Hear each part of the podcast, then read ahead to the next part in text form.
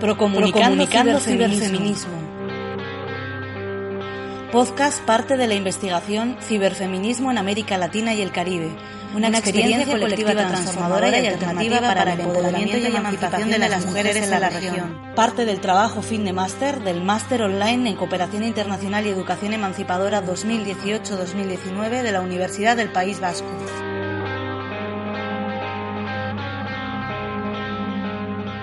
Bienvenidas al cuarto capítulo del podcast Procomunicando Ciberfeminismo. Les habla Marta García Terán, comunicóloga audiovisual, ciberfeminista, migrante y escribiente. Gracias por sintonizarnos aquí y en el blog Procomunicando.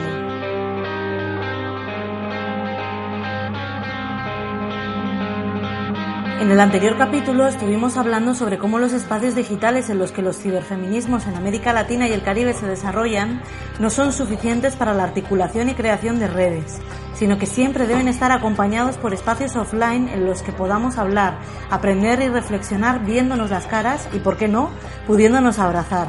En este cuarto capítulo de Procomunicando Ciberfeminismo, titulado Primer Encuentro Internacional de Ciberfeminismo, hablamos con Ana María Acosta, coordinadora de la Organización de Comunicación Comunitaria El Churo, quien fue parte de la organización de este primer encuentro internacional de ciberfeminismo celebrado en Quito, Ecuador, en septiembre de 2017.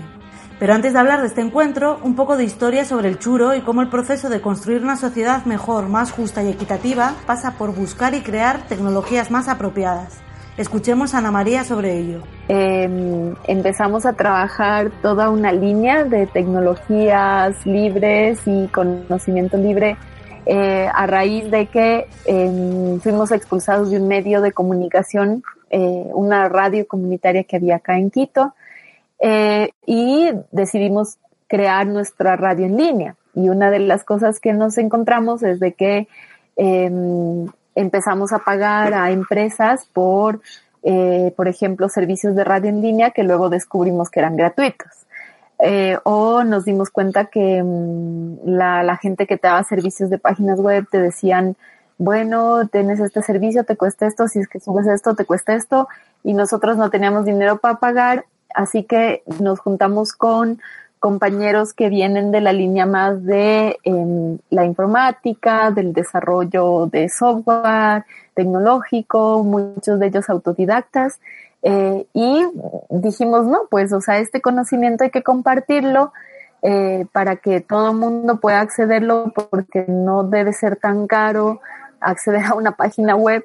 Y ahí empezamos todo un trabajo de nosotros aprender, empezar a apropiarnos de las herramientas de software libre, de tecnología libre, para así compartir a otras organizaciones sociales y comunitarias. Entonces, a ese momento, cuando empezamos a trabajar esa línea, digamos, como de todo el tema de conocimiento libre y tecnología libre, hicimos un proceso para compartir las herramientas que habíamos nosotras aprendido para tener nuestra radio en línea, compartirlo con organizaciones de indígenas de la Amazonía y organizaciones indígenas campesinas que tenían sus radios, que querían tener sus radios y que no podían acceder a las frecuencias. Entonces nosotras hicimos un proceso para que tengan su radio en línea, para que tengan su propia página web, la manejen ellos y esté en un servidor libre, digamos, que pueda tener toda la seguridad que necesita una organización que estaba en ese momento en la mira del gobierno. Ana María nos cuenta que en este proceso de compartir los aprendizajes sobre tecnologías apropiadas y software libre con otras organizaciones, se dieron cuenta de que las dinámicas machistas y patriarcales dejaban a las mujeres en los márgenes y excluidas. Lo que sucedió es que estábamos nosotras en eso y claro, quienes participaban en todos los talleres que hacíamos eran los líderes varones, los comunicadores varones, y las mujeres de las organizaciones no participaban porque les decían que iban a dañar la computadora, que iban a quemar, a dañar el internet, o sea, todo, ¿no? Lo que suele pasar cuando las mujeres quieren apropiarse también del conocimiento, ¿no? Entonces, ahí fue que decidimos y dijimos, no, tenemos que fortalecer los espacios de intercambio con mujeres y desde un enfoque feminista, porque si no las compañeras no van a participar nunca. Un poco en ese proceso y juntándonos, digamos, con otras, dándonos cuenta que aquí en Ecuador no habían espacios, digamos, para compartir, porque finalmente decíamos, bueno, pero necesitamos una mujer que venga y hagamos todo el proceso. Y no había, o sea, había compañeras que estaban ahí trabajando en organizaciones que hacen desarrollo de software, hacen activismo y muchas cosas, pero no lo hacían desde un enfoque feminista. El Churo es una organización ciberfeminista que trabaja la comunicación y educación popular y que acompaña a otras organizaciones a hacer acciones de comunicación y ciberfeminismo.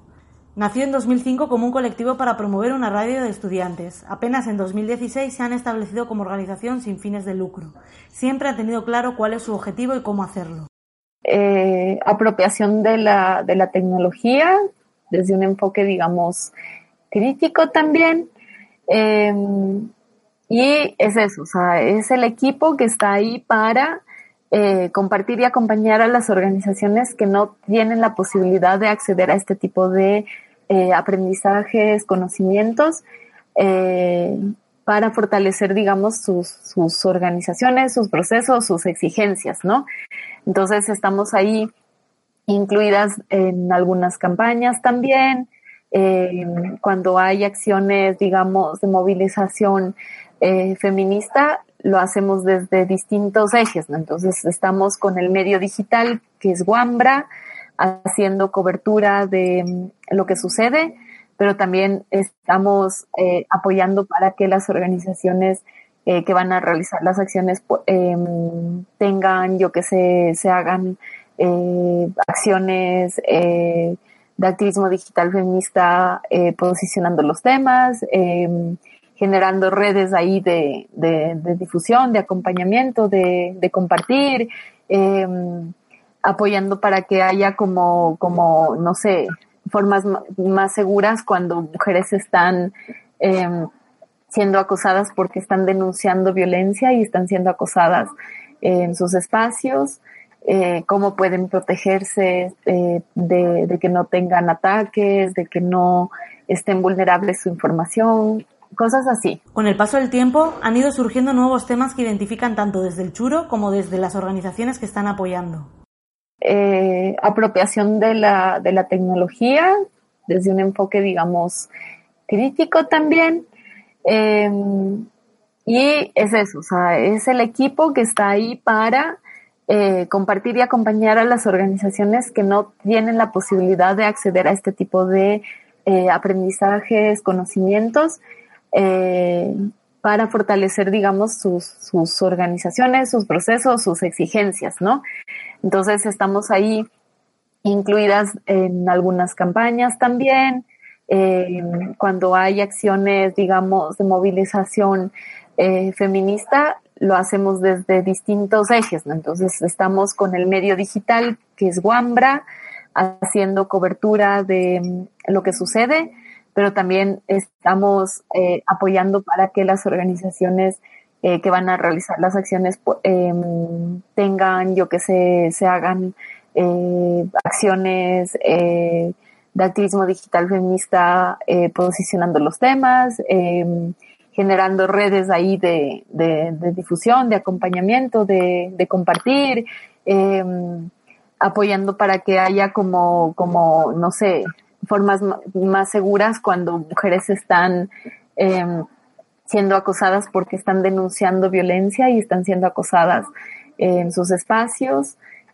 cómo pueden protegerse de que no tengan ataques, de que no estén vulnerables su información, cosas así. Ana María nos cuenta sobre las metodologías que utilizan desde el Churo, ligadas a la educación popular.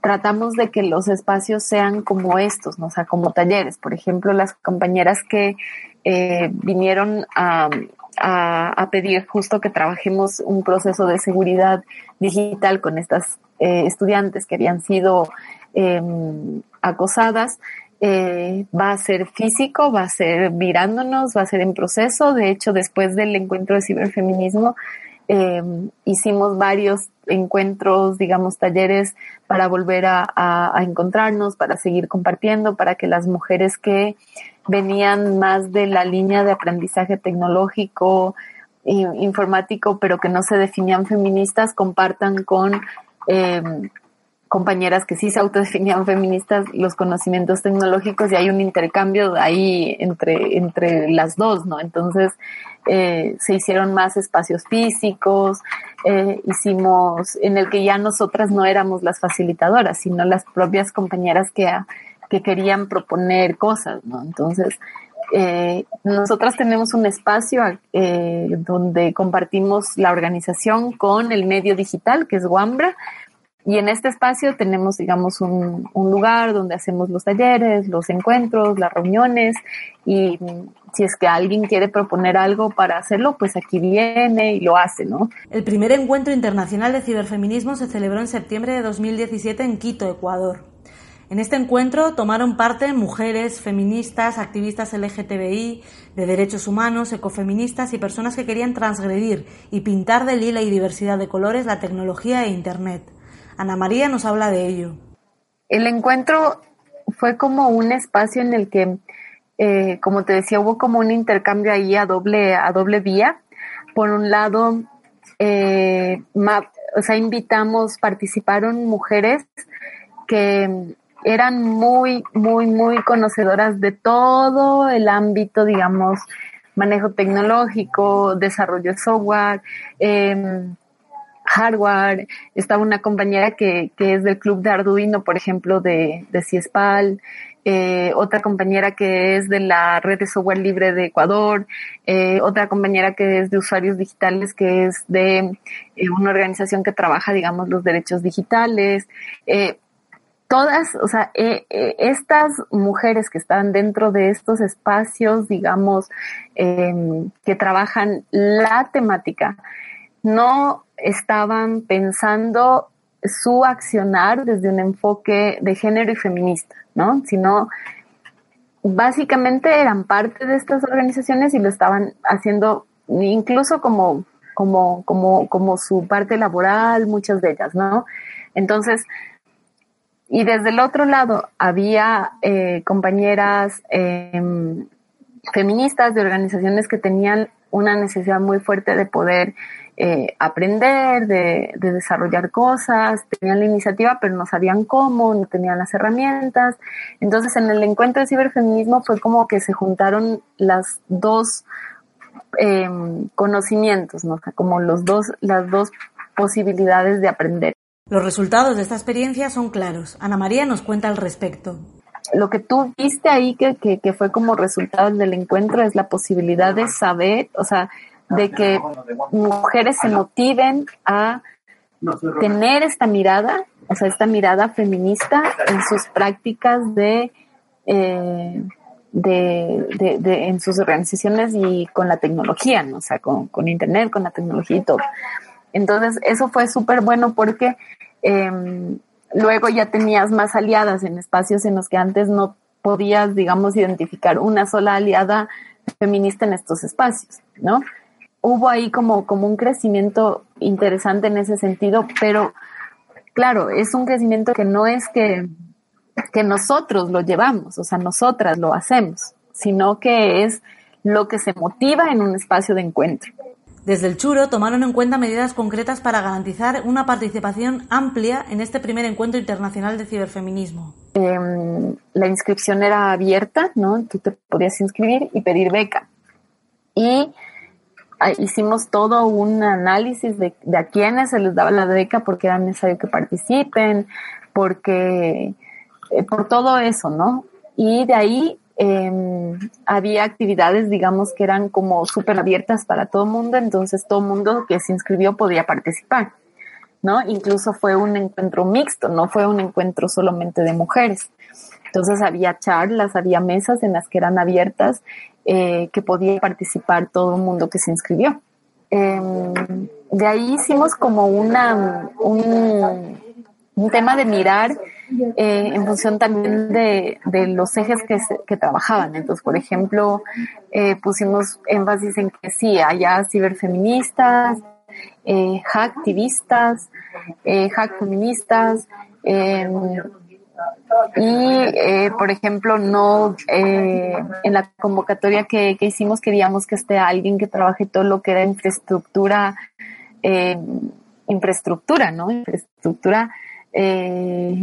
y desde un enfoque feminista. Entonces habían compas de Brasil que habíamos propuesto para que vengan, no pudieron venir. Entonces como toda esa línea de pensar también como la infraestructura, esto estuvo ahí como sin tener a alguien, ¿no?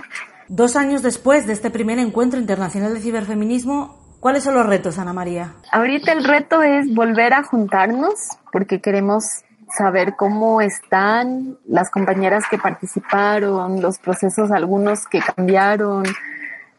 Queremos saber cómo estamos, ¿no? O sea, volvernos a encontrar. Esa es como ahorita la necesidad más grande.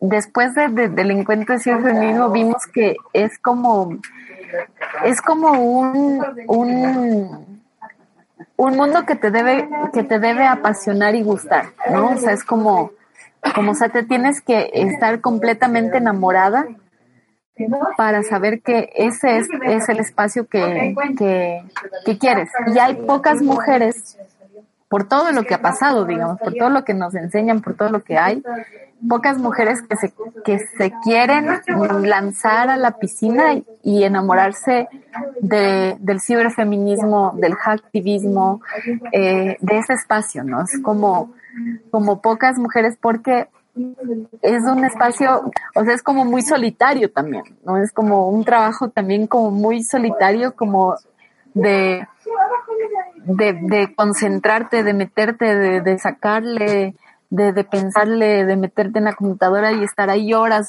dándole. Muchísimas gracias, Ana María, por compartir con nosotras la experiencia del primer Encuentro Internacional de Ciberfeminismo y las acciones que se llevan a cabo desde El Churo en Ecuador. Como hemos escuchado, los temas que se abordan desde las acciones, espacios e iniciativas ciberfeministas en América Latina y el Caribe van mutando y adaptándose a las realidades y contextos de las mujeres, las organizaciones sociales y, en general, de las personas en contacto con las tecnologías de la información y comunicación. Uno de los temas candentes en los últimos años ha sido y es la vigilancia. Es por eso que nuestro siguiente capítulo de Procomunicando Ciberfeminismo estará dedicado a hablar de salsa y vigilancia, con María Juliana Soto, promotora de la iniciativa Tour Delirio. No se olviden sintonizarnos aquí y en el blog Procomunicando.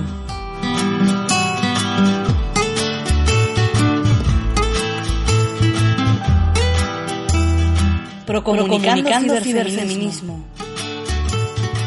Podcast parte de la investigación Ciberfeminismo en América Latina y el Caribe, una experiencia colectiva transformadora y alternativa para el empoderamiento y emancipación de las mujeres en la región. Parte del trabajo Fin de Máster del Máster Online en Cooperación Internacional y Educación Emancipadora 2018-2019 de la Universidad del País Vasco.